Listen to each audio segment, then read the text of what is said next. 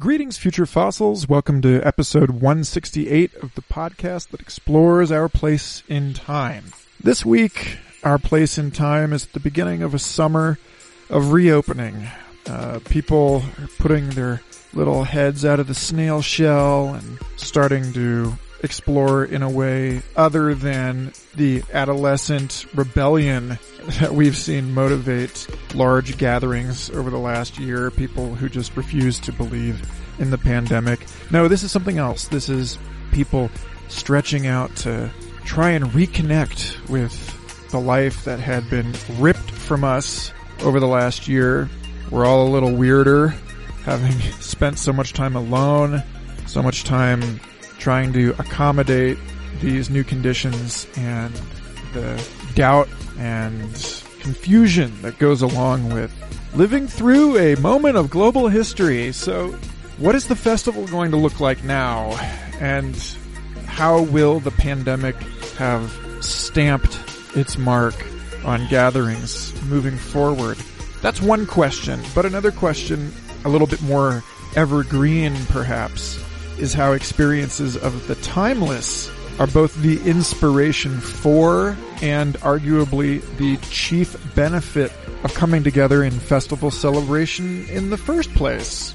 I mean, it's very much, no matter where you go, about the experience of unlatching from clock time and sinking into something that I like. Uh, Phil Ford, episode 157 guest and co-host of Weird Studies, calls diviner's time or as I talked about with the original co-host Evan Snyder way back in episode two about the kairos, this qualitative sense of exploring time as a living thing, allowing ourselves to be guided by intuition and curiosity rather than subservience to the ever onward marching and accelerating atomic overlord that synchronizes all of our devices.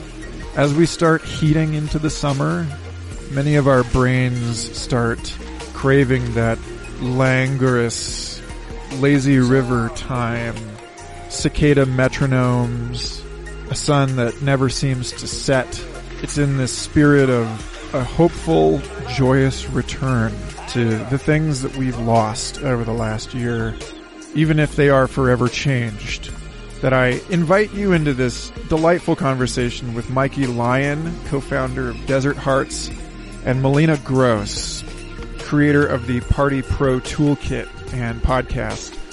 Two inveterate festival producers, people committed to fostering the creativity and community that often has a hard time taking root in a society dominated by economies of scale hop into our virtual cuddle puddle here and enjoy a conversation that starts out kind of abstract and conceptual, but eventually makes it into some surprisingly deep and vulnerable places. And I'm really honored that Mikey in particular was willing to share some reflections on a difficult psychedelic experience and that we were able to talk through it right here on the podcast. I think that's a first at least for future fossils. And it was an honor and a joy to participate in that, much as I used to participate as a live painter in festivals acting as de facto harm reduction and psychedelic integration guide. Oh, the good old days. Before we dive in, I just want to say if you enjoy this show, if you're getting value from these conversations, please consider supporting Future Fossils on Patreon. I have stubbornly resisted taking sponsors for this program because transactional relationships, due to my festival background, are just not what I want to encourage in this world. I want this show to be beholden to no one but us. And that means taking the bold move of relying entirely on listener support, which in turn means having a day job, which in turn means outsourcing editing of this show to my wife or my friends, making sure they're taken care of, staying up until 2 a.m. night after night to properly research, publish, and share these conversations, supporting the discussions going on in the Future Fossils Facebook and Discord groups. I love you guys, and I want to keep doing this for as long as I can. and I'm deeply grateful to every single one of you who has helped me make it this far, including this week's newest Patreon supporters, Sterling Bond, Luke Aiden, Earl Kelly, Sonia Rentdorf, and Jalopy. Welcome on board. We're having a couple of really excellent upcoming Future Fossils book club discussions, including Precognitive Dream Work and The Long Self by Eric Wargo on July 11th, for which he will join us on the book club call. That's a first. I'm very excited about that. And also I've started doing a new biweekly series on the off weeks of this show for $5 and up patrons. The latest episode was on hyperobjects and hyperstition and Jurassic Park as a way of framing my latest studio single, Life Finds a Way, which is black comedy about technological evolution and unintended consequences. So if this is the kind of thing that sounds interesting to you, hop on over to patreon.com slash Michael Garfield and dig in. And if you spent all your stimulus money on Dogecoin only to watch Elon Musk tank the crypto market, you can still help this show by rating and reviewing it on Apple Podcasts. I deeply appreciate it.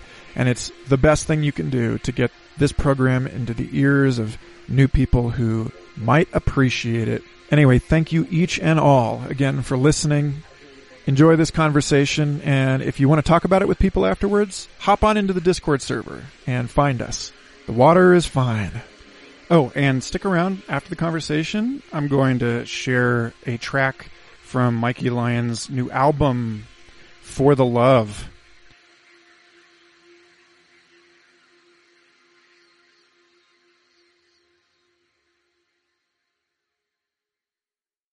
All right. Well, let's talk about time, shall we? First of all, it's a pleasure to have you on the show. And you too, Melina. It's it's nice to have you back. Yeah. And uh, Mikey, I would I would just like to uh, start by asking you to reflect on uh, what time means to you, especially in light of the time that you have invested in community building and in creativity and like music, and how that fits into like a larger scope of uh, a, like a broader sort of philosophical understanding of time for you, if you might. Sure. We're getting deep real quick here. Huh? I love it. I know. I thought we were going to talk about time of the interview, you know, something like that. So You know, we're going in. Time. Um, time to me is this ever changing tool that we're just part of. And I think over the last year, time has at different points slowed down. It's sped up. It's definitely not moving in the same amount of time as it should be. As I've got older, time definitely seems to be moving faster. And the amount of time and energy that we've put into Desert Hearts over the last eight, nine years, it's kind of unfathomable. At this point, it doesn't seem like it just seems so far long ago when we started it. But I also know that we have so far to go with Desert Hearts and what we're doing. And so time is really just, it's my friend and it's also my enemy. And it's something that I always have a hard time grasping because when I have too much time, then I don't know what to do with myself. And then when I have not enough time, I'm just completely lost and frustrated as well. But what about that sweet spot of time where you're just, you know, in the flow and things are kicking and moving along? It's like, you know, there's also that sweet spot. Oh yeah, Yeah. absolutely. To your point, Mikey, where I had a conversation uh, on the, another podcast that I host with this guy Peter Dodds, who's a, a researcher at the University of Vermont, who studies Twitter data, looks at the frequency of words, like takes it way deeper than the Google Ngram thing, if you're familiar with Sure, that. yeah. But studies the changes in frequencies over time, but also gets to see how they develop on the network. Like it's not just the frequency of a word, but how it's shared and like how many times it's Mhm. shared and the geometry of the network through which it's shared. And he had this term collective chronopathy uh, or chronopathy, which he meant originally to be- just be the sense generally that people feel that we collectively feel about how fast time is passing, Mhm. you know, or like the character of it. But I, I misread it. And so I had like this whole conversation with him before I realized that he actually meant not what, what I thought he meant was that it was like a disease that we were out of whack. It was very clear that in his data that like there were times in 2020 where the last week feels further away than last month, you know, or like Mhm. th- that kind of thing was going on. So anyway, I liked your answer. Thanks. it's also times like the best George Carlin bit ever. Also, if you're familiar with that at all, Oh man, I know I am, but give us a refresher. I, I can't do it justice because it's pure word poetry, and he's just riffing insane. But it's go go back and check it out after this. The George Carlin bit on time. It's unbelievable. yeah, he, he goes fast as I recall. Oh yeah. Yeah. Yeah. Mhm. What about you, Melina? I want to just anchor this in your feelings about time before we uh, go into other stuff. I feel like time has been going through compressions and expansions, similar to what you were saying, Mikey, where I feel these points where it feels super condensed and it goes by really fast. Like this whole last year has honestly gone by really fast. But then there's these moments where like I'll just lay in my yard and I'll just listen to music outside and I'll feel like it's just been four hours and it's been 45 minutes. So I feel like this quiet space that we've been able to individually share during this time uh, has been really good for that to like feel the compressions and the expansions of time. So there's something that it just occurs to me. I don't know why it took this long to occur to me, but here we are. You know, something that we didn't really get last year. I think we all know this on the surface of it, but I think I have a new angle on what we are missing, which is that sense of time that you get at festivals. More to like what you were speaking about earlier, Melina, with uh, flow state kind of a thing, where you get into a more of a like dream logic kind of time, where you're just Mm. maybe you're in more of like a mythic cycle or something with you know the way that your your body just responds to you putting it through these sort of heroic circumstances or whatever. But like there's a sense of you know time that you get into with like a group of people, like a pod of folks that you're you know you're tripping across the playa with or whatever. And and anyway, so I'm I'm curious. I don't think probably everybody lost that last year, but I'm curious what you think is like special about the kinds of times that people experience at festivals and like how we might have to find other ways to access that, you know, while we're still like stumbling our way back to whatever like a, a normal social life looks like for human beings. Uh, and I'd love to hear you go about that first, Mikey, if you, if you don't mind. Sure. I remember when I was first going to festivals and going to raves, even EDC back when I was 18 years old, and being on the dance floor and being in this state of ecstasy. And I had already, I'd been there for three hours or so, having the absolute best time in my life. And then looking down at my watch and being like, oh my God, it's only 9 p.m. just like, we got nine more hours of raving, you know? and you're just like, I remember these distinct moments where time does slow down when you're in this complete state of sensory overload, consciousness, and just exactly where you're supposed to be. And I think that's one of the most powerful moments of being at a festival is when we're in this state of collective consciousness on the dance floor, in a yoga class or a workshop, and everyone's just on this same energy and same vibe. That's when I always feel time seems to slow down for me. That it can also be with a small group of friends, just at a gathering over at my friend's house when there's 10 of us and we're just having a really amazing time. That's when time seems to slow down. And so being at a festival, I think is always, it's, it's a hard thing to replicate because it's just, there's a vibe that you can cut with a knife. And it's just something that is very hard pressed to find outside of it. And, and I think even in a, a nightclub is tough nowadays And that's why people have really gone and moved towards dancing at festivals because there is so much more energy that's being expelled and brought in. Melina, how do you how do you feel? You could answer the topic question or whatever as proposed, but also like the statement that he just made, I know that in your work with Party Pro Toolkit, you've interviewed a lot of people that are, that were, at least before the pandemic, hosting really beautiful and thriving little scenes. And I'm, I'm curious mm-hmm. to see, and understand how you distinguish those two in your own view of, of things, like the difference between the outdoor desert rave type camping festivals and, you know, versus holding it in a warehouse. Right. You know?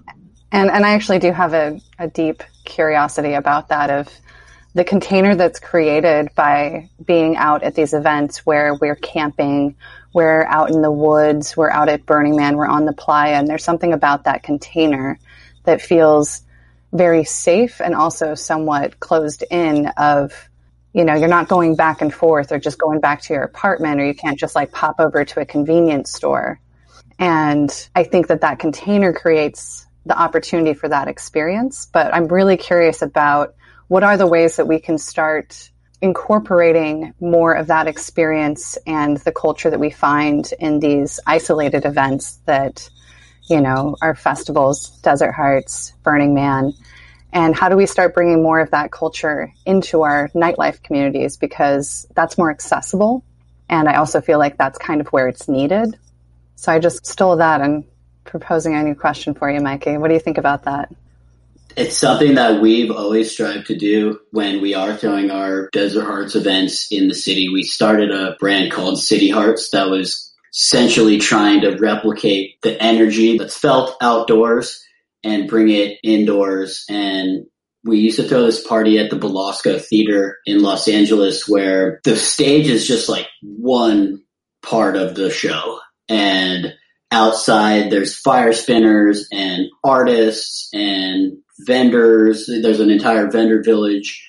And I think that that is that kind of community coming together is something mm-hmm. that is really important in achieving that vibe and achieving the collective consciousness of people interacting with one another. And we're all connected in the different art that we choose to give.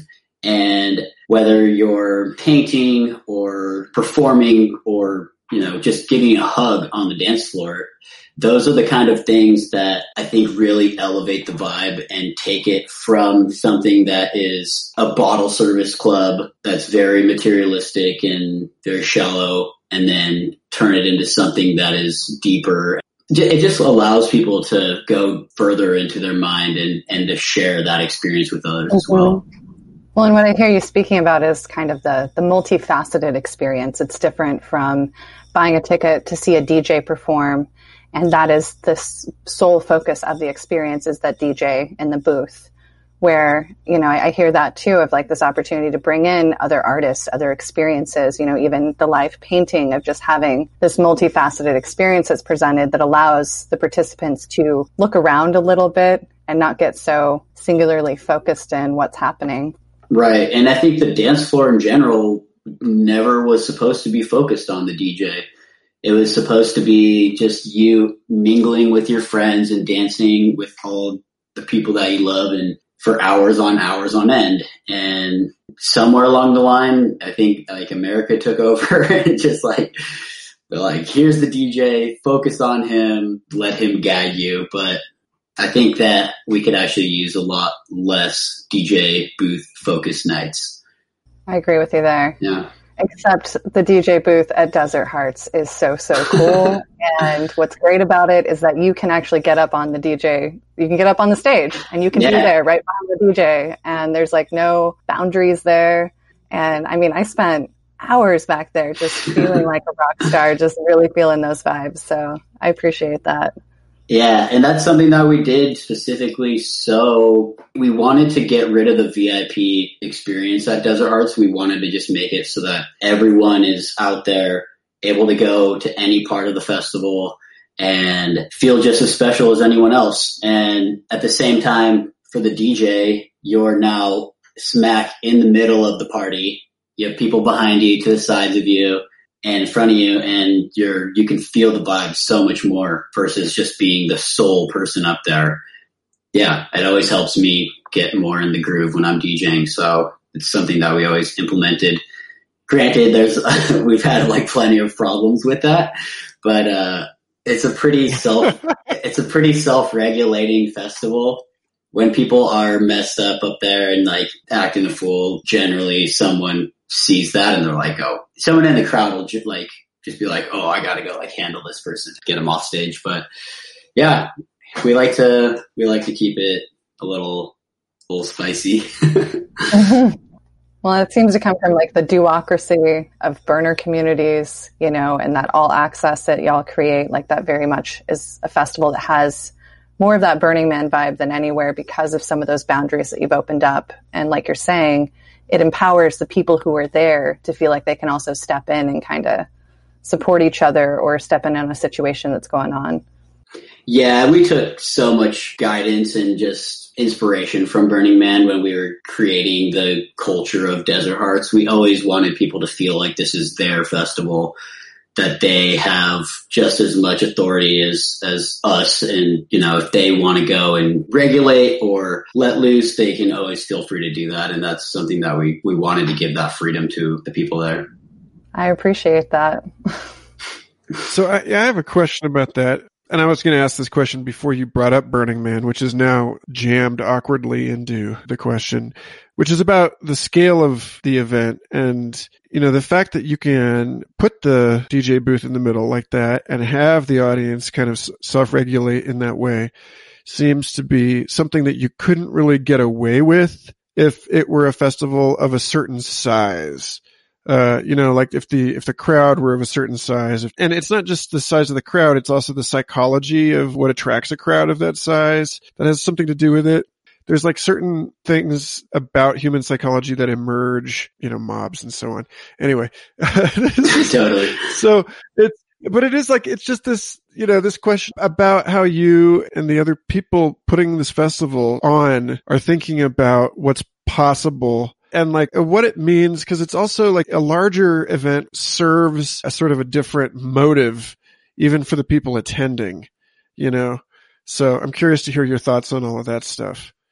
Yeah desert hearts is in kind of this point of like we're really trying to figure out the next step for us because on one hand the festival is 5000 people right around there every time.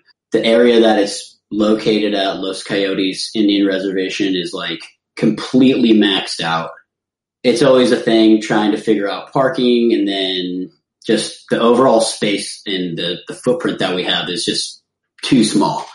And the thing that they don't tell you when you're throwing a festival is that it never gets any cheaper throwing it and it always gets more expensive. And when you don't have the scale to keep having more people come in, then the ticket price goes up to pay for these new things. And then all of a sudden, like we're at the point where I don't want to be boxing out the fans that make Desert Hearts what it is. I don't want to be selling $400 tickets. And so we're, yeah, we're really at this like point where we're trying to figure out our next move because on one hand, it's the most beautiful party in the world. Like I would put it up against anything, but I don't know how sustainable it is at this size, at this location, you know? So it's like this, like, yeah, it's hectic. I mean, it could get significantly bigger. I mean, not like hugely bigger, but it could get bigger without it changing fundamentally in character, don't you think? Absolutely. At what point is it, you know, like you go from the crowd can take care of itself to no, we really need more paid security. That's, I think, part of it too. Mm-hmm. Uh, I don't know. I think there's something that happens socially about anonymity and being able to feel like you're accountable to your community or feeling like you're just one in the million. You're just one of the crowd. And so it's like I see some of the worst behavior at Coachella. I also see some of the best behavior at Coachella. But there's something about that size of a crowd where people feel like they can just you know, throw trash, do whatever. And it's like, I, I feel like there is a limit to that personally. Right. But Burning Man does it at 80,000, but they've got five mile diameter to do it mm-hmm. in. Right. Yeah. I think it's, it just comes down to the culture that you're putting forward and how do you train the next batch of people that are coming in that are new and I guess how do you educate them on all the practices that have gotten us to where we are.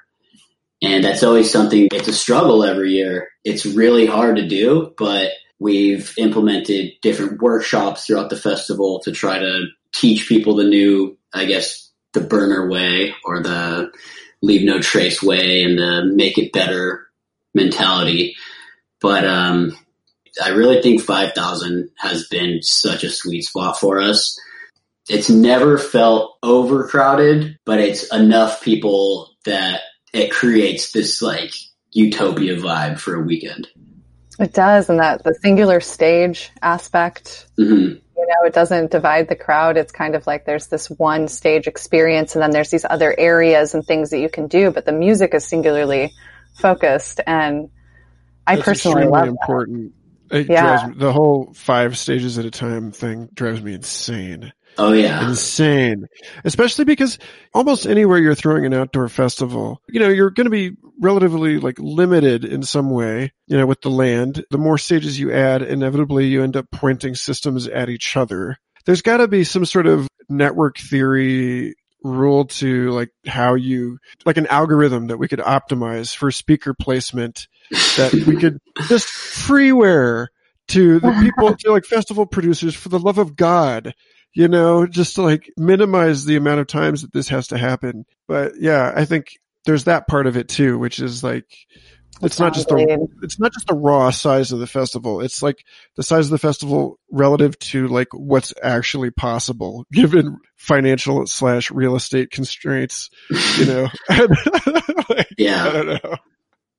Yeah, it's it's something that we always took a lot of pride in was one stage, one vibe. That's been our ethos since the beginning.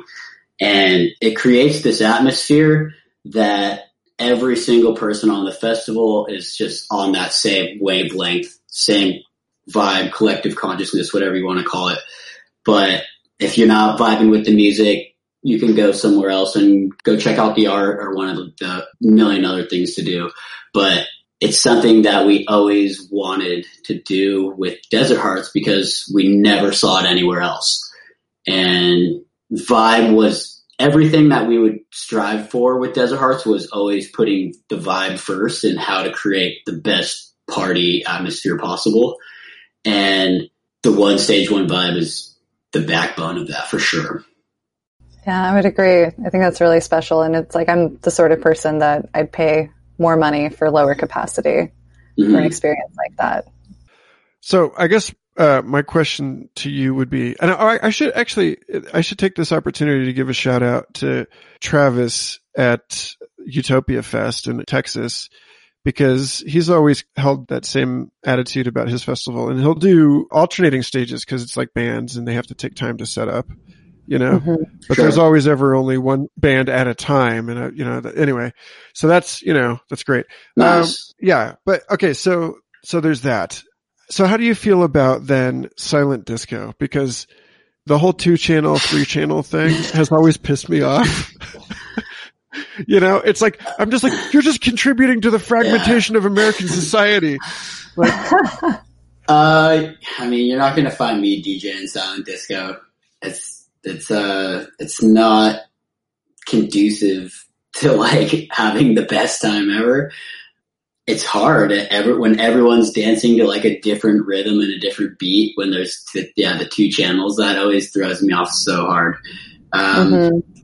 it's just also live music's supposed to be something that you feel and having a real sound system and bass up against your body along with everyone else in the crowd feeling that exact same thing that's what creates a good party and a good dance floor and when it's a silent disco, it's really hard to capture any of that magic. Yeah, silent disco is like a compromise for the most part. It's like, well, yeah. this is all we can do right now. right. It's I, I guess it, it's better than nothing. It's better than nothing. Yeah. Silent disco. Yeah.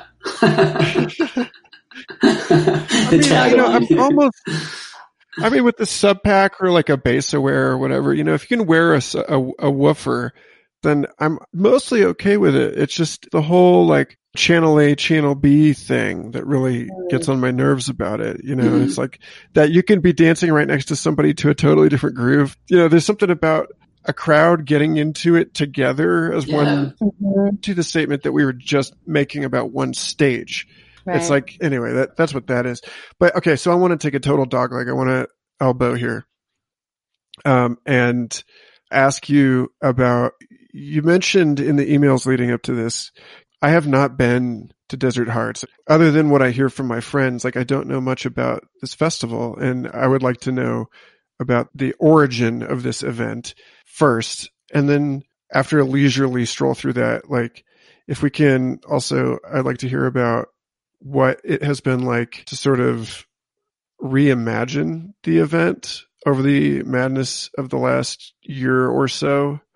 Sure. Um, an origin story and then like a reorigin story if you would please. Cool. And then, and then Melina, just so that you've got this on your mind, like mm-hmm. you have thrown your own festivals, you know, you've participated uh, in production at other people's festivals on in a, a major way. And uh, if you feel like giving origin stories in that regard too, I think that would be useful for like the follow up questions I have about this for both of you moving forward. Thank you. All right, let's go. Let's do this. Cool. So this is 2012. At the time, I had graduated, uh, you know, I graduated from college. Me and one of my partners, Marbs, had also both, he graduated as well. And we're throwing these parties in North County, San Diego called Jungle. And we really just like, we wanted to always create this vibe, even at our jungle parties before Desert Hearts, where we had the live artists, the music, the decorations always over the top. And we would cut down all these trees from my dad's backyard and just junglify this beach bar and grill in North County, San Diego. And that was like a couple months leading up to Desert Hearts, really. Um, we'd been doing that for like nine months or so. And my brother, who is also one of the partners in Desert Hearts, he wanted to share DMT with me. And I had never done DMT or ayahuasca, but I was fairly experienced with psychedelics. And so I was really excited to do it. And we set it all up in my dad's backyard. My parents were asleep.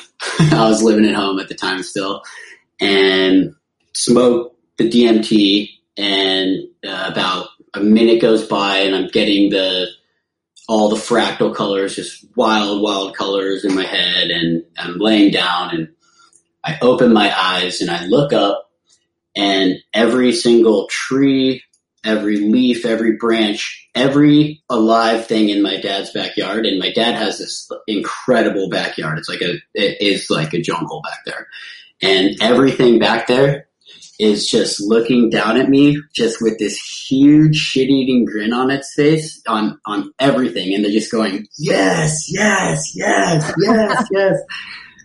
And I'm just like, what the fuck? Like, oh my God. And I'm, and I'm watching all these fractal patterns of shapes and colors that I've never seen before shooting back between one another, between plant to plant. And for whatever reason, I'm on their vibe with them and I can understand what they're saying and they're saying how unbelievable is this that he finally understands that we're just as alive as he is. And these are plants that I've literally grown up with. I like we lived in that house for 22 years leading up to that point. All every plant in the backyard was something that my dad had planted. And for me, all I knew of these plants was yard work. I had no appreciation for them. I'm just like, get me out of here. This is, uh, you know, so I was like, so I'm having this epiphany. Yeah, I'm having this epiphany and I'm just like, oh my God, And then I just think to myself, I'm like, oh my God, I'm so sorry for cutting you guys down for my jungle parties. and, and literally, and the trees just go, no, dude, don't you understand that what you're using us for is to create a positive impact in the world? You can use us anytime that you want. And that to me was just like the secret of life given to me in that moment where the way of the universe, the way of nature and the earth and plants is to ultimately create a positive impact and to do things for the love and to spread love and positivity everywhere. And, and in that moment, I, I felt like I was given my life purpose to really make it my, I guess, my way of life to spread love and positivity in the things that I do in life. You know, I came down from that trip and it was like, okay, I, I have a lot of work to do we started Desert Hearts two months later. We threw the first Desert Hearts party two months later out in the middle of the Mojave Desert with the intention of spreading as much love and positive energy as humanly possible. When we went in with that intention as like the sole driving purpose of the party, it just became magic. And I feel like no matter what things have been like thrown at us, when we keep that as our guiding principle, it's like we can't lose because it's what we're supposed to be doing in our hearts. That's really like the deeper origin story of Desert Hearts. And then what's even more fascinating about this story is that so I listened to this song by Francesca Lombardo called Sofiel, S O F I E L that that was a song that I was listening to while I blasted off for the first time, and I met Francesca Lombardo a couple years ago, and I told her this whole story how her song was this huge catalyst for me going into this trip, and she's just like, "Are you kidding me? Do you know what Sofiel means?" And I'm like, no, definitely not. And she's just like, Sofiel is the goddess of, or she's the angel of nature. And so it just like kind of gave me this like total serendipitous moment of like, yep, that's what was supposed to be happening on that day. Um, wow. Yeah, I've I've still just like it, it's it, that that's a story that's now ingrained in my life of like who I am, and single handedly the most important, impactful moment in my life. Yeah, we've we've kind of just been keeping on with that ethos ever since, and it's just led me in the right right direction, and that's the origin, I guess. So, how did you? So that was the origin, but how did you move from that to hosting the 200 person festival? Like, how did you call to your team? How did you decide which like minded humans you wanted to work with? So we had so me and Marbs, my brother, who is one of the partners. He's my younger brother, and he was a DJ at the time when we were doing this. And then we have Lee Reynolds, who is, I don't know if you guys know Lee Reynolds, but uh, he we held hands once. he's like the most inter- he's like the most interesting person in the world. He's 20 years older than the rest of us. So when we were 23, when we were starting Desert Hearts, he was 43 and he's just like an energy god. If that's like a way to describe him is just that he's just beams energy and attracts people and makes them feel good. That was someone that we knew that we had to have for sure, like to help us with this thing. Um, yeah. And I, I gotta meet, yeah, I got to meet Lee Reynolds at, uh, Sonic Bloom, and he ended up hanging out by my art installation, which was like a illuminated flower of life out of bicycle rims. Yeah. But he was just, he was so chill. He was hanging out with us. And then he was like, all right, let's go back to the stage. And we're walking back to the stage. He's like, do you want to skip? And I was like, yeah. And so we skipped and held hands and like ran across this field. And I was like, all right. Like, I knew he was a magical being from that moment. Yeah. Yeah. He's, he's truly one of a kind, remarkable human. What was also really cool about that is so we had our party called Jungle. Lee actually had his own party called Moonshake that was happening in North County, uh, or in in like downtown San Diego. And then since he was from an older generation of house music heads, and we were like the fresh up and coming, all of us were like just graduating college and whatnot. So then our two crews collided and it was like this really awesome blend of people from like the older generation meeting the new fresh energy. And it was, it was just really, really beautiful experience. And then, you know, our first party was 200 people. And then the next party we threw was 400 people. And then the next one was 900 people and then we're just like, oh shit, like we need to get some infrastructure because we don't know what we're uh-huh. doing. And then I guess, yeah, it's just, it just kind of always grew word of mouth.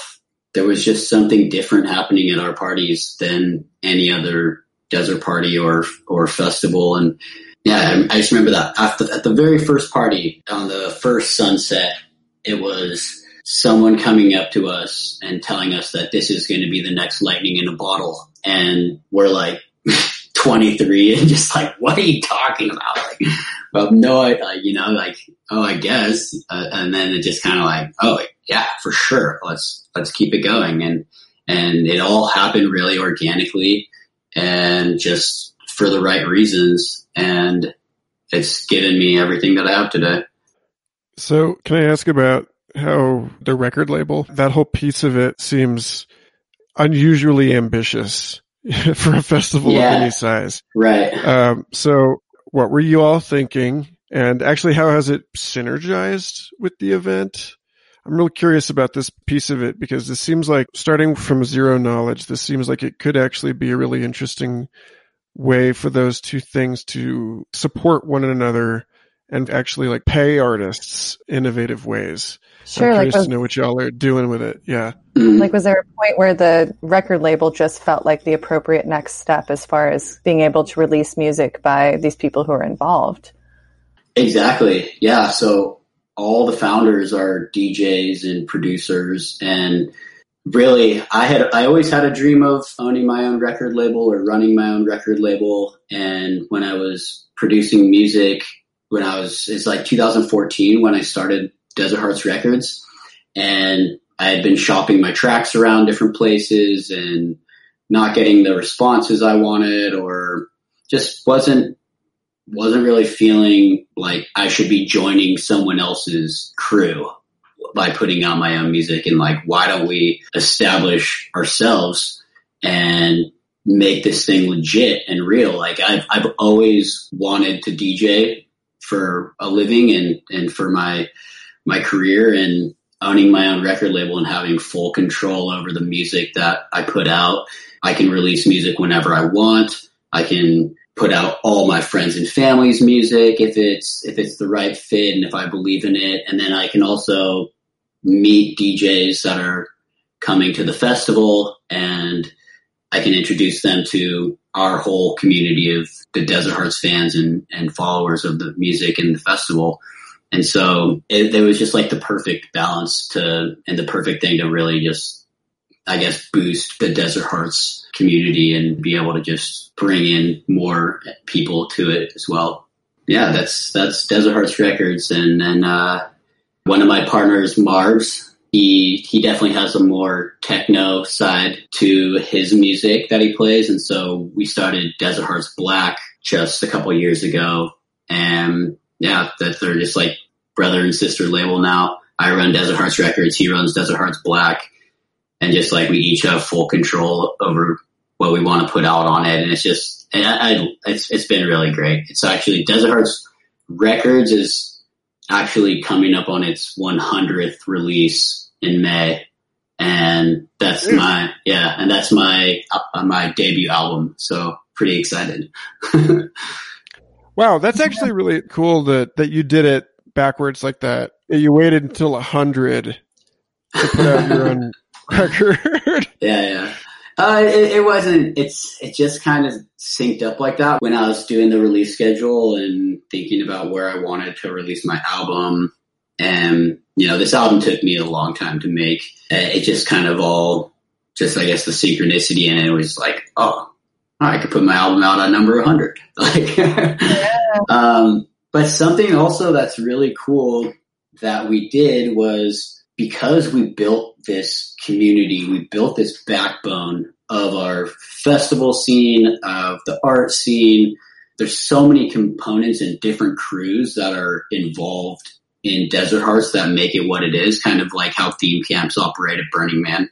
We built this community first as like a backbone for playing music and being able to share new music and, and new artists with the community. And so I think normally the business model for a DJ is you put out a you put out a song and it charts and it does really well and and everyone's everyone loves you for this like short window of time when your song is really hot and then your song eventually declines and and especially house music it has this really short shelf life and so everyone's always chasing their last hit and trying to put something out that's going to bring them back up to that level that they were. Whereas we kind of did it backwards and like built this following and, and community first and then just share our music that we have when we have it. And we're never having to really chase this feeling. Yeah, it's been, it's been really cool. It seems a lot more sustainable than the average DJ's career. Yeah, and that's, that's, something I'm curious about is how did you, like, what do you think some of the aspects are that helped you to build this community and movement? And, you know, was it having a really solid marketing team? Was it just creating this experience that, you know, catches word of mouth? Or what are the combination of elements you think that contributed to that success? Because there's a lot of small time crews like, I was one of those small time crews of being like Desert Hearts. They're doing it. They're like doing the thing. They're breaking the threshold. Yeah. Uh, I really think it comes down to empowering people and giving them something that they truly feel a part of and that they're proud of to want to share with their friends. So everyone from medical to the trash pirates to the art lounge and all the artists that come to Desert Hearts, like we always empower them. You guys make it what you guys want to make it and we will just oversee it. But like we're never micromanaging the different crews that are involved with Desert Hearts.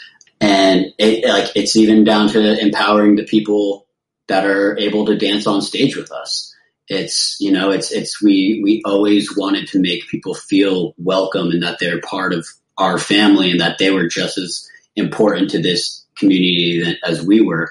That's why we started doing the necklace thing. We were just at all of our shows for the first like six years. We were just giving out hundreds and hundreds of necklaces at every show. Us personally going out onto the dance floor and just like welcome to the family.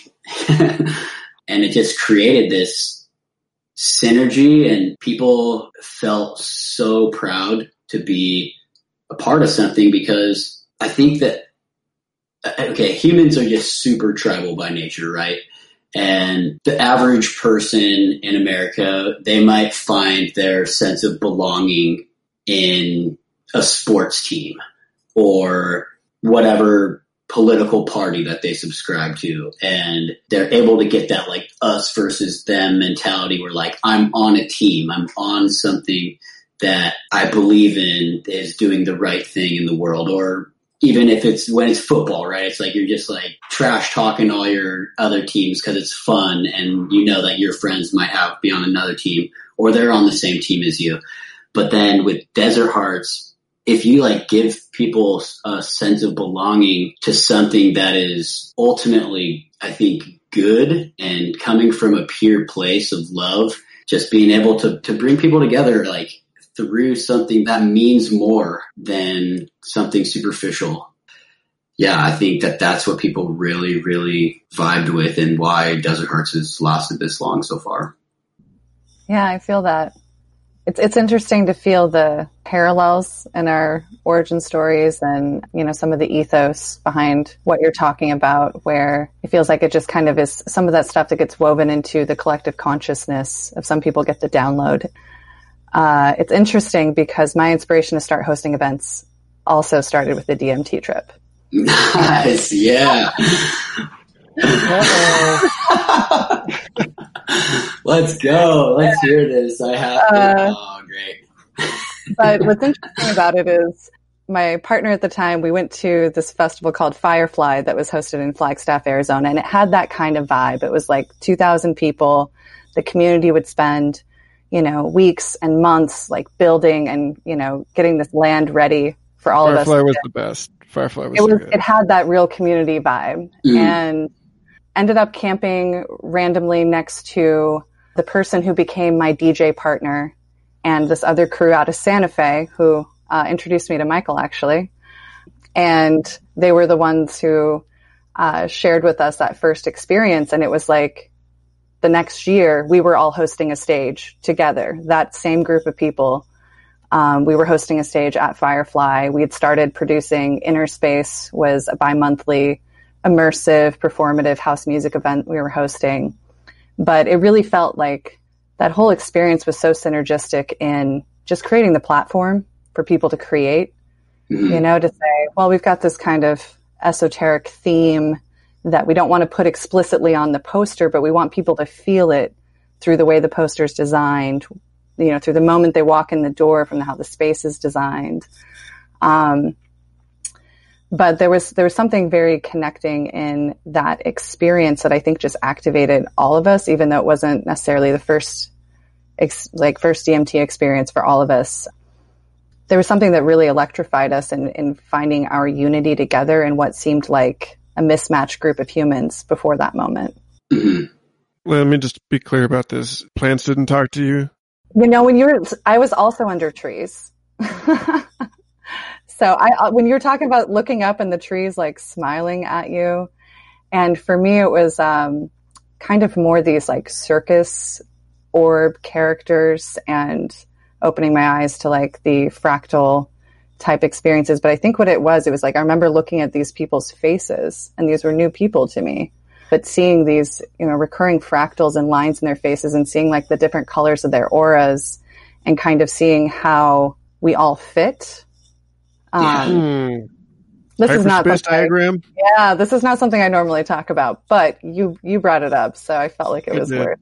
Awesome. this is so worth taking a, a, a, little stop in and just like exploring for a minute because, yeah, you know, my buddy Stuart Davis, whom I regard as, you know, one of a handful of people I consider like an older brother on the path, right? Songwriter and comedian and just you know, TV guy and like film director and like just he's a painter, just a total fireball. In the last couple of years, he started hosting this show, Aliens and Artists, and I've had him on Future Fossils to talk about it, about his experiences with not just things that w- present as you know extraterrestrials, but other other sort of non-human entities, you know, uh, mythic archetypes that you like tangle with in like a really palpable, visceral kind of way and like gestalt therapeutic dialogues or whatever muses that you arouse in your own self or whatever. So, hmm, where was I going with this? Uh, oh yeah. So Stuart, Stuart has this whole podcast devoted to asking why it is that the, like one of the main features of the alien encounter is to incite, incite creativity, to inspire the artistic act you know, and, and like there's so many other versions of this. Like I think the best version of the stoned ape theory for human language is the one that Richard Doyle gives in his book Darwin's Pharmacy, which is about the psychedelic experience making us so desperate to communicate what we saw that we come up with language. Basically, being like, hold on, give me just okay, I'm going to make up some words and I'm just going to have to, and then I will show you and then I will say those words and then you will get me. So there's that. And I'm just curious what your, what, what y'all's thoughts are on, on that because it's, it is curious that for both of you, it seemed like the psychedelic experience has this relationship to creativity. Although I, I just saw this article today that said that psilocybin in particular has a complicated relationship with creativity. So mm-hmm. while you're answering this while you're riffing on this i'm going to take a look at that and see if that contributes anything meaningful to this discussion. Yeah. I'm actually very conflicted myself on this because on my most recent dmt trip that i had i actually had an alien encounter that was like super negative. And and it like com- it- it- yeah and it completely shifted my whole reality of what i thought was true for my like the path that i'm on. So like totally mind fucked me um, because i we were out in joshua tree and we just had like the most beautiful lsd trip that day. And we were just kind of winding down around the campfire.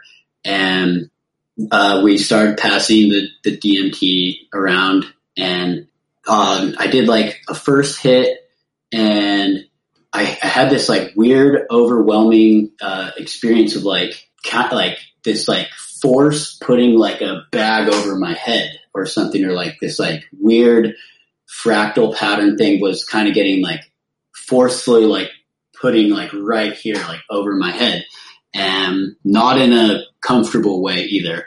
So I came out of that, kind of just like shook it off, like, oh, that was that was weird. Like, okay, well, I, I like made, I'm probably just not going for like far enough into this, and so I did it. Uh, like the next time that the pipe was going around, uh, it gets to me, and I'm like, all right, I'm I'm gonna like really go for it on this one and give it my all.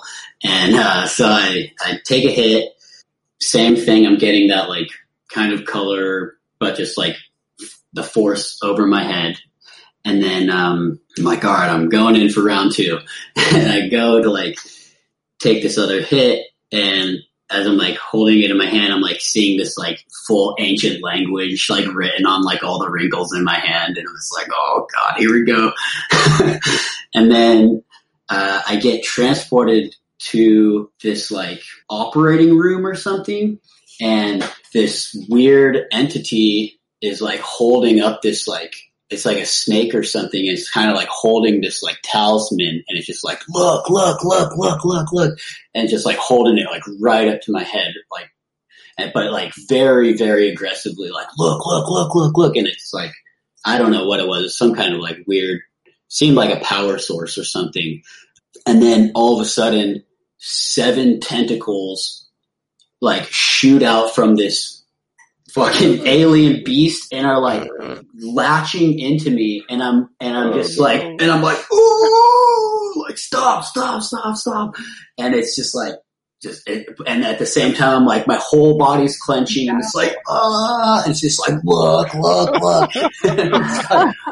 Like, like, what? And, and, it, and it, it felt it was so fucked up like I like came out of it like crying and Oh, and just man. like devastated. Like I had just been like so violated and I didn't feel like any kind of love or any kind of them helping me or anything like that. It was like my whole world of like knowing where nature and the universe stands as far as love and positivity just gets like shattered for a, a moment. And I'm just like, that, I don't know what to make of this anymore.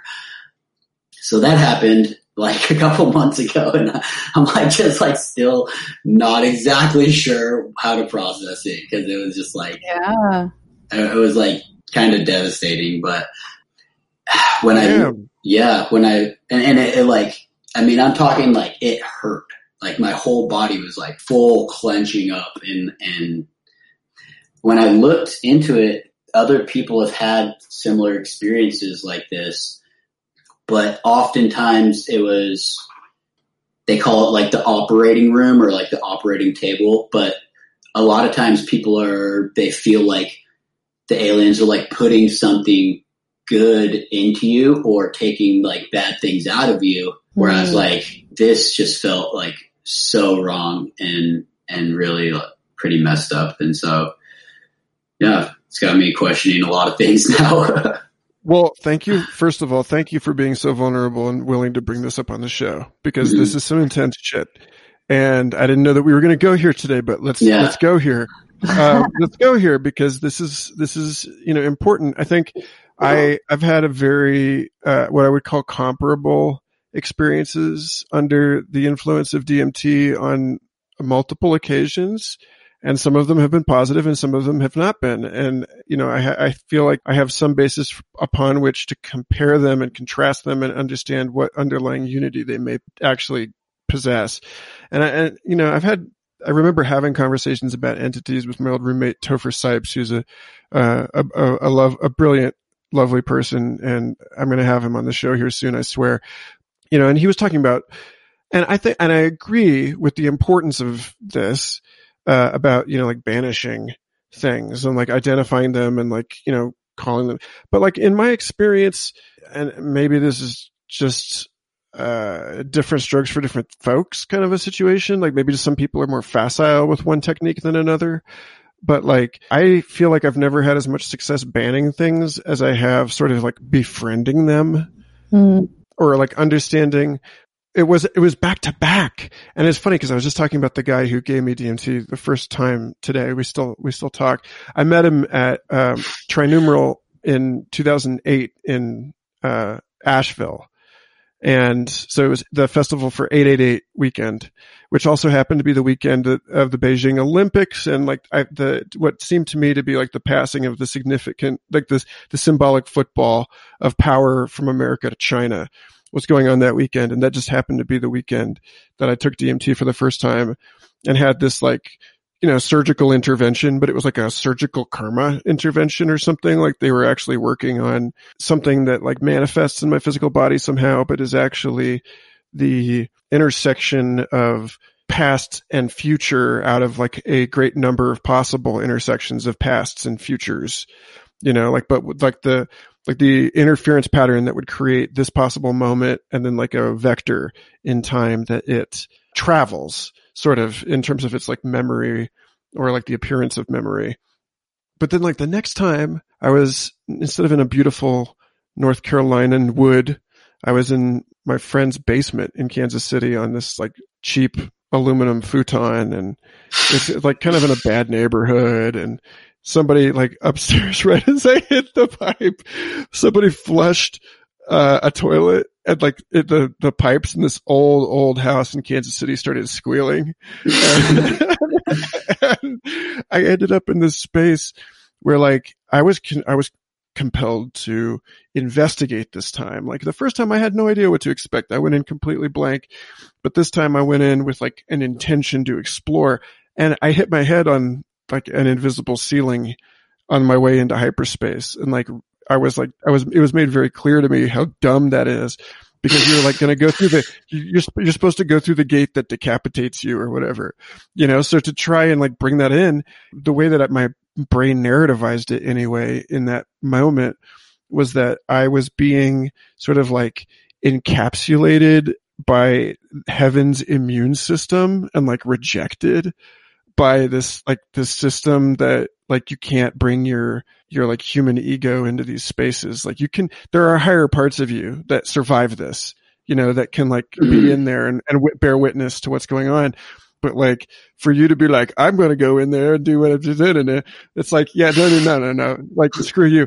And like it that part of the bargain of that moment was that i got like violated in not in precisely the same way that you're talking about, but like that there was this like a mosquito type thing that like injected me and was like, I was like, oh no, what is this? And they're like, it's a pre-incarnational contract. Ha ha, deal with it. And I'm like, how do you, how do you know?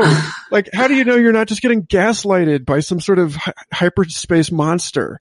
You know, that's like just bullshit. Like just, I'll just, I'll believe whatever you say because, you know, you seem so great and powerful you know, anyway, so I don't know how you, do, how do you reconcile that shit? But I will say that one, another time that I had a really weird, horrible kind of co- experience that felt coercive and unpleasant was with this being that was like an, and I've talked about this before on the show that had this, the origin story of this thing, but this being that appeared for me and my partner once when we were tripping acid together that was like an i later started to think of in terms of as like an egregore that we had created like this this spirit that we had like awoken from the field of possibility or whatever.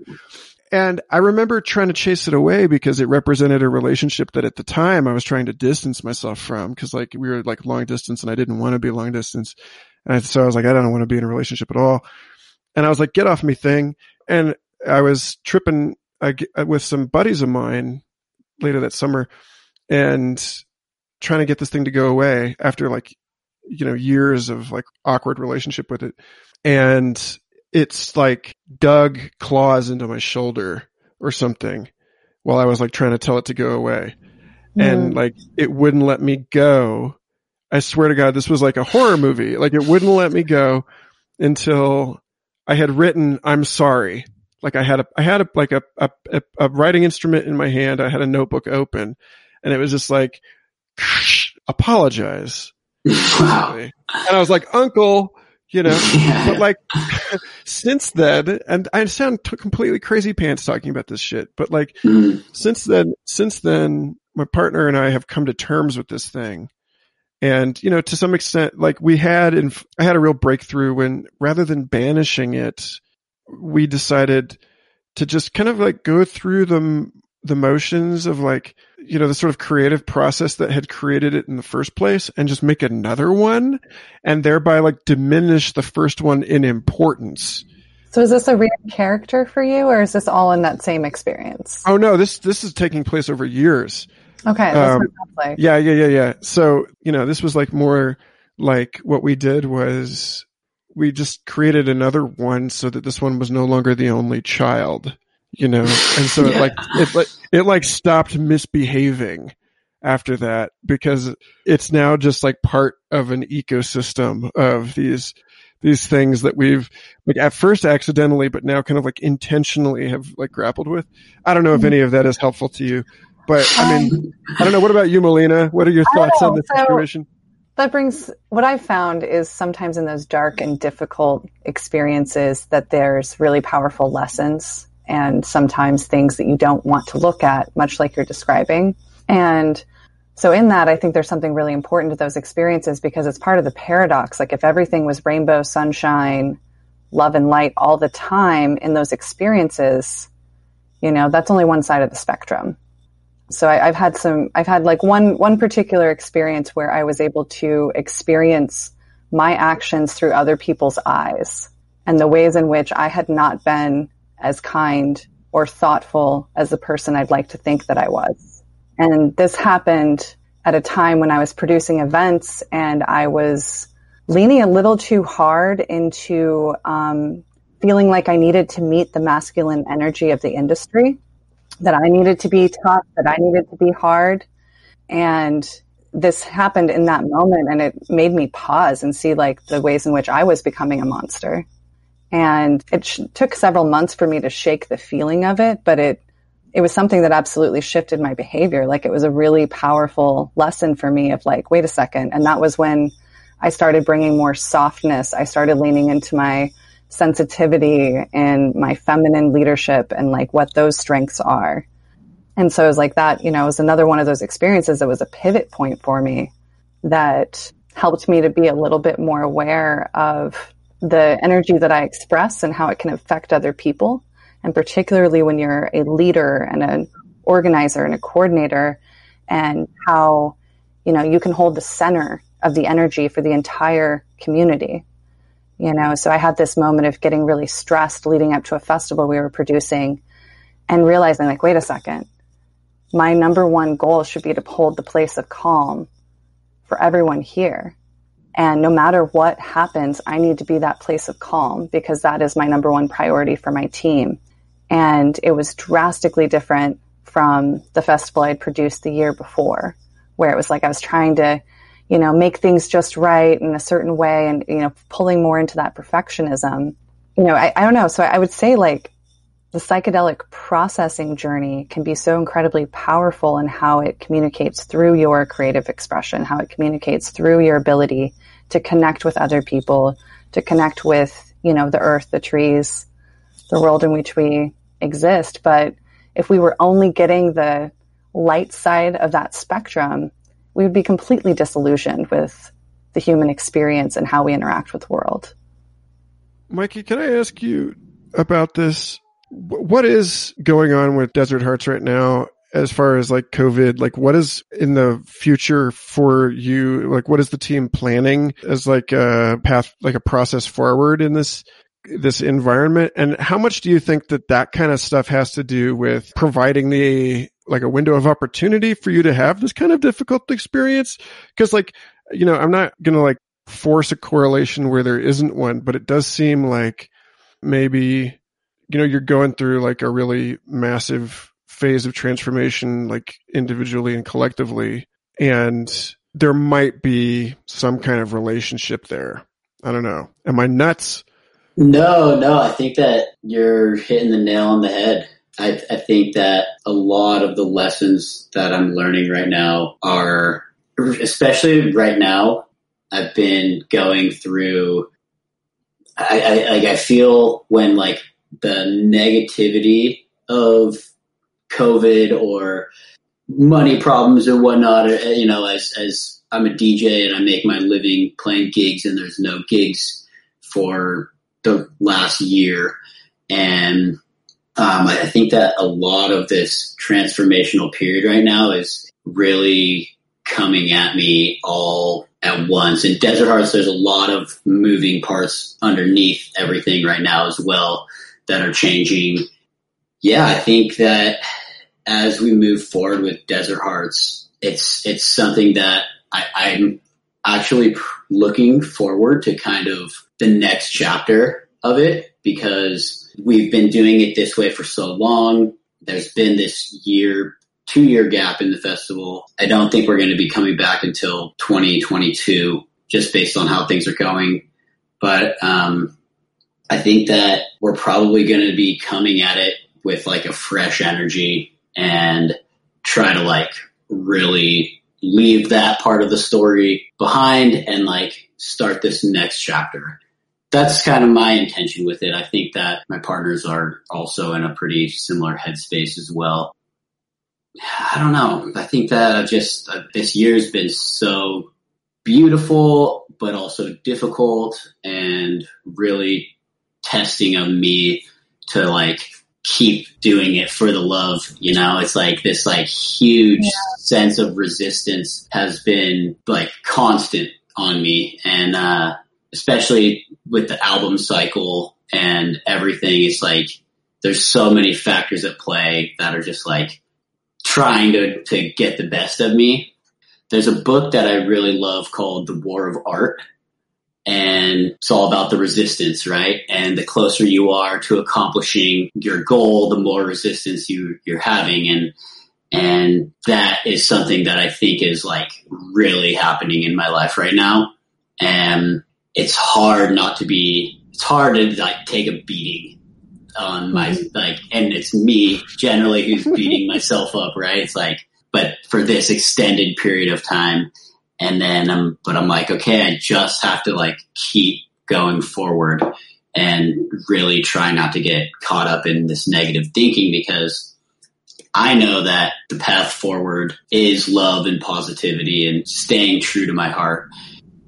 I mean, yeah, you could even say that this DMT experience that I had was just like a radical batch of resistance coming my way to try to like throw me off. It sounds like um, processing of fear. If yeah. I, you know, just in what I, I heard, like that was what came up for me was this like, you know, these tentacles coming and grabbing you and pulling you beyond your consent or control. Yeah. That that really reads like fear to me. And, you know, there's this whole thing. So that's like, that's part of the resistance, right? It's like fear intuition. Is it actually valid or is it just that tension that builds? Right. And yeah, I mean, I, that could absolutely be a cause of it because yeah, I definitely, definitely with my album right now is like the most fear and anxiety and, and just like insecurity. Um, mm. and I think that that's just part of the, the process of the artist.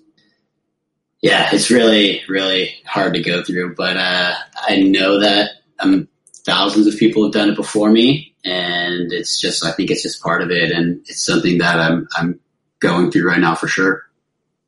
Again, thanks for exposing your belly to uh, everybody on the show. yeah. Uh, I want to ask in a closing gesture here for both of you to speak to. You know, typically when we invite people on the show, I might ask, what kind of considerations it brings up for you if you think about the the you know people of the future as being sort of alive right now you know like that the past present and future are kind of all happening at once. Or you know to to like think about what it what kind of message you would hope to leave them or to you know what kind of reflection you would want to hear from them. Um, but I, I want to like, that's like so much. I want to hone it down specifically with the both of you to what you would want to tell them or learn from distant future humans or whatever we become about throwing parties specifically. Like, what would you hope to like, God forbid people forget how to party? Like, what would you mm. tell them?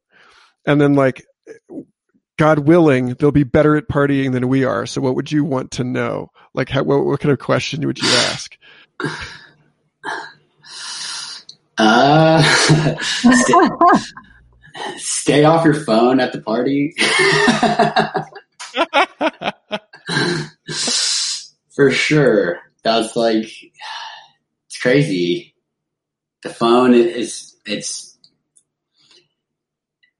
Terence McKenna said that as we grow with technology, or I'm paraphrasing this, but as we grow with technology, it's actually natural. The, the technology is natural because it's coming from human beings.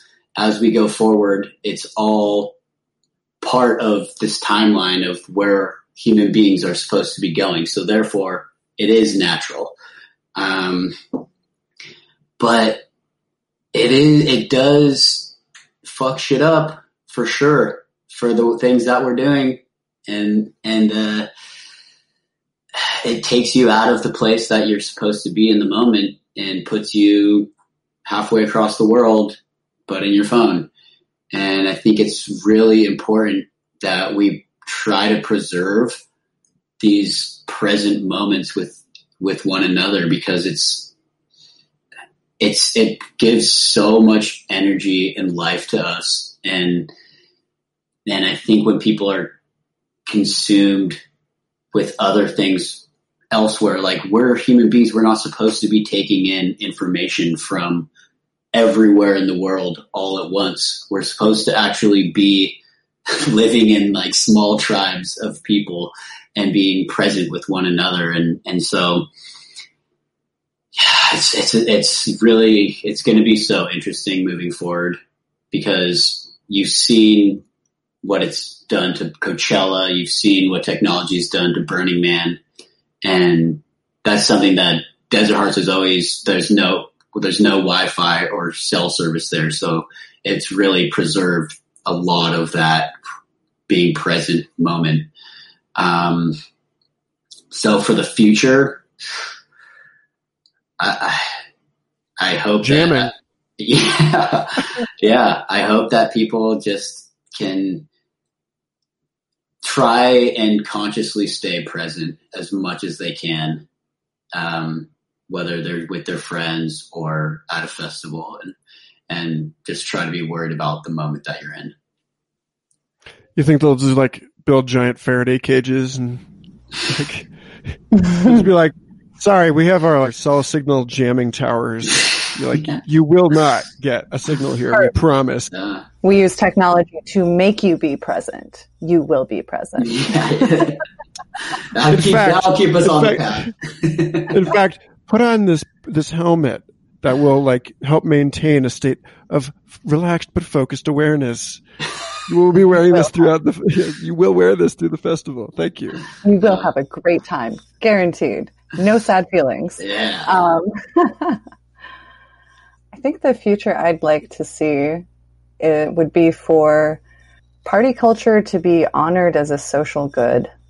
Um, I think there's still a lot of, you know, negativity and contempt about what it means. There's a lot of shame, you know, just when you get into the wider normal dynamics of human culture. But what I would really love to see is for people to like own this as part of a social good that is good for us, that is healthy, that we want to bring our children up in these healthy communities of people being expressive and creating and learning new skills and learning how to, you know, cohabitate and exist and build these micro miniature temporary societies together. I just think there's so much value in this that I would love if we could kind of break through some of the, you know, bullshit that has been building alongside with all of the really um, incredible momentum, you know. But mm-hmm. you know, much like I'm going to loop it back to, you know, psychedelics. It's like you can't have the good light without the dark. Right. You can't have the light without shadows. And so, how do we move forward in existing in this way that we move forward with those shadows, that we learn to dance with those shadows? Yeah, I love that. Well, it's one thing to let to dance with them, and it's it's another thing to uh, let them conduct the the orchestra, right? Like, mm-hmm. you know, like just final a final statement, and you can we maybe we can toss this or not, but you know, because I just I do want to say that was awesome, that was powerful, both of you. Thank you so much. Thanks for being on the show. That was really fun. And also, I want to I want to say that just what you just brought up there Melina, uh, that reminded me of something that was in our email lead up to this about festivals and consumer culture. Mm-hmm. And like, I'm just dangling this last little topic on the end of the show, if you want, which is, you know, how do we tangle with that? And like, again, I point to, like, I, I gesture towards the possibility of new economic models mm. for these for these events that are like these events have been a place where we test culture you know where we we create fashion and we we beta test cool new technological toys. But it's also a place where like new relational styles are ex- are explored you know new new forms of identity are played with. And that's really important. I think that's key like this core to what's going on here. But like why am i not seeing still other than like, you know, Burning Man really popularized the notion of a gift economy with a lot of people, and I think that's really important. But like, why am I not seeing newly technologically enabled economic gestures where like many more people can have a stake in an event than normally do? Like, like I always wondered why if a festival didn't want to pay some of the sort of like low level performers like dancers and painters and so on then like why wasn't ticket allocation or like high yield affiliate marketing like not a bigger part of the expected financial plan of small festivals. And I don't know like what kind of innovations Desert Hearts has thought about in this regard, but I would be really curious to hear from you both what your thoughts are on you know what's possible with the future of making these things more sustainable by kind of like bringing it a little closer to the way that festivals used to be just an emergent product of the community rather than like the financial burden of a handful of producers is like part of what it seems like the problem is. I don't know. Thoughts? Uh, yeah, I, it's hard for me to like talk about, um, my economic experience with Desert Hearts just because like we're still trying to figure that out. Um, it's like it's it's always all over the place, um, and it's like we. It, I feel like we go back to the drawing board all the time. We have like an absurd amount of guest list because we end up just trading tickets for people to come for like contributions and stuff. And just because we're always like that's us getting creative. you know, with like our our budget.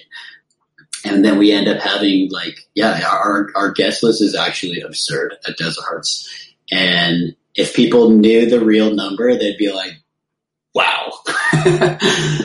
but we end up having just an unbelievable amount of content and not only that, but a real sense of community by doing it this way. And when people figure out a better model, like I'm all for exploring it. This has just been what's working for us, and and I hope that uh, I hope people are onto something soon.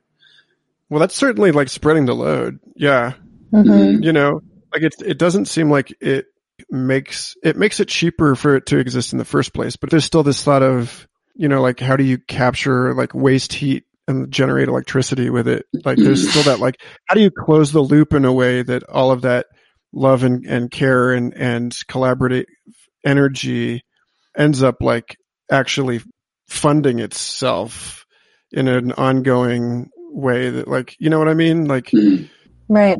like it funds all, it funds all the artists so that they can participate in projects year round. Like, yeah, I don't know. Like it, I'm just thinking very vaguely into this, but. Right. Well, what you're saying brings up thoughts of like, okay, so what can we borrow or take inspiration from from corporate models, from nonprofit models, and how they handle their financing, right? So nonprofits have patrons and donors, and the way that membership models work of people, you know, supporting the you know growth of this nonprofit. Um, and then in corporations, you have shareholders and investors, and not saying that we that you know, either one of those is exactly the right thing, but I think there are opportunities for us to look at as, you know, com- community builders from the ground up of these, you know, party scenes. What are the ways that we can create more opportunities to bring other people in who are willing to take that risk, who are willing to, you know, share their means towards contributing towards the thing existing that makes it easier for it to continue, that makes it easier for, you know, things like low income tickets to happen so I think there's definitely thoughts to explore there. Yeah, you, you nailed it actually, as far as, you know, I was thinking in my mind something kind of like more generally like an ecological thing, you know, where like one thing's metabolism sort of supports the metabolic output of one creature oh, is the input of the other creature. And so like, how do you, you know, there's like, uh, you know, wheels within wheels kind of stuff. But like, I like the, like it is, it is ultimately, yes, like maybe it's about subscribers or you know maybe it's about like i really like the idea of something like you know the festival as a as a public corporation where people are sharing in, in risk and reward you know and like all of the fans are incentivized to evangelize the event not just because it's culturally great but because they have a you know some kind of some kind of stake in it and maybe it's not yeah. like maybe it's not as simple. Maybe you can't do that for SEC reasons. So it's like not as simple as, as that, but like you could still give people like experience rewards mm. at the festival, you know, in some way, like by meeting collective goals, you know, that like you could, you could still turn it into like, help us out, help us make this festival even more like enormous and like, the, like we're going to have like stretch goals for the festival, mm-hmm. you know, yeah. so that like.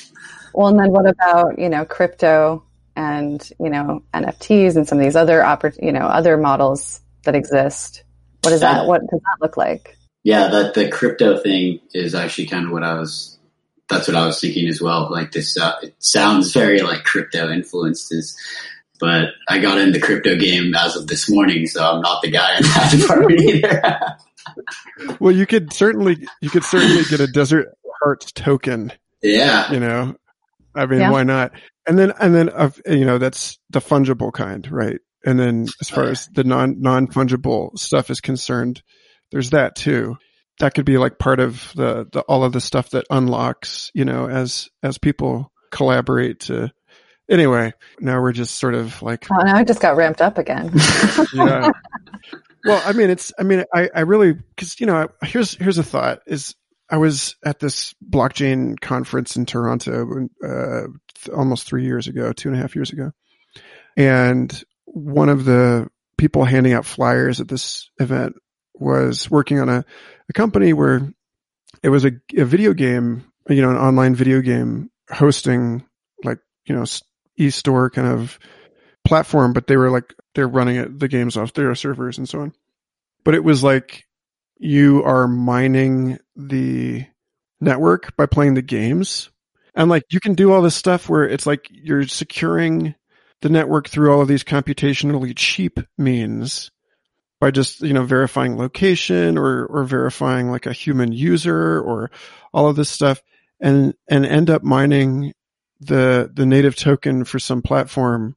And I was like, what's, what's really going to happen in, you know, maybe by the time my toddler daughter is my age is that, and I'm not saying this is great exactly. There's like a lot of problems with the idea of like tokenizing everything. But like it's hard for me to imagine a future in which the finer we can resolve and identify and then like instrumentalize value. You know, the the more tiny little it's like we're we're like fracking the unknown, you know, with our economy. Like we're just like we're percolating into like all the little possibilities. And like as we do that, all of this random crap that human beings are doing all the time is going to be generating data that like their AI, their personal AIs are going to be selling on behalf of them. And they're going to be like making all this passive income from like your personal data, you know? And so like, you know, just the thoughts of like all the little ways that we become, even though as like, as we become more and more domesticated, we become more and more um, and I'm I know I'm talking to a guy who says, turn your damn phone off. We're not going to let you have a phone in the festival. but, but, but at the same time, like, and I completely get it. Like I wrote a song, um, called Signal, which is precisely about like wanting to get the hell out of the grid of stuff and just find a place where there is no signal and how that's getting increasingly difficult. Mhm. But yeah, so at any rate, like I, I think about like all of the ways that the machine economy is going to start monetizing little things that we currently can't get paid for and like how that's going to change everything. And it just makes me wonder like what that process looks like interfacing with festival culture. You know, like what it, what it looks like for a festival to be paying people or like creating opportunities for them to get paid by third parties somehow. I don't know. Like that's like so out there that it, it may not merit further conversation, but the vibe token. yes, yes. yeah, I, I don't know enough about enough about it really, um, but it's it's going to be really interesting. The next the next generation of festival goers is is they're they're the ones that have grown up only with the phone and with a tablet or screens in front of them, and it's really going to be interesting how they make it their own. Mm-hmm. Yeah, I think we're yeah all us millennials bridge that technological divide. hmm And well, yeah, uh, we don't really know where. At least for me, I don't really know which side is the side that I feel more comfortable with. Because in, on one hand, I think it's really important to stay true to where we came from and and try to preserve the vibe in this way that we know has worked for us. But also at the same time, you have to, you, it's like our kids are, are almost going to have to be super proficient with their technology because if they're not, then they're going to get left in the dust. And so where do you kind of draw the line as far as preserving what was, uh, I guess, the, the natural way that some people would say, or do you just go all in on the technology because that's where we're headed as a, as a, uh, race, you know, or human beings? Well, I mean, that's generally the problem with culture, right? Like the culture, I mean, from the very beginning, culture has evolved faster than our physical bodies have evolved, you know? And so there's all kinds of things that we already live with, that we already endure, that are completely out of alignment with the animals that we are, Sure. you know? And, and even in very technologically b- primitive, basic kind of situations, that's the case, you know? So it's, yeah, that's like, I think that's just like a problem that we're stuck with as people. Like we're always going to be asking that question no matter what it looks like. Our kids are mm-hmm. going to be like, well, I got a brain chip, but I don't know about this whole nanotechnology thing, you know? like, you know, let's, let's telepathy about it with our brain chips, about our concern about our daughter turning herself into a dolphin with nanotechnology. Yeah. like, you know, God damn it. It's The gonna be- paradox of all things. right, for sure. Well, may may the desert have mercy on us all. Thank you both. So, any final final words before we clip this. I uh, just thank you so much for having me. I've really enjoyed talking to you guys. You guys are awesome. Thanks. Likewise. Yeah. Same. Thank you. This was an absolute treat. And I feel very light from this conversation. So yeah, thank you both. Y'all have a uh-huh. great night. Yeah, you too.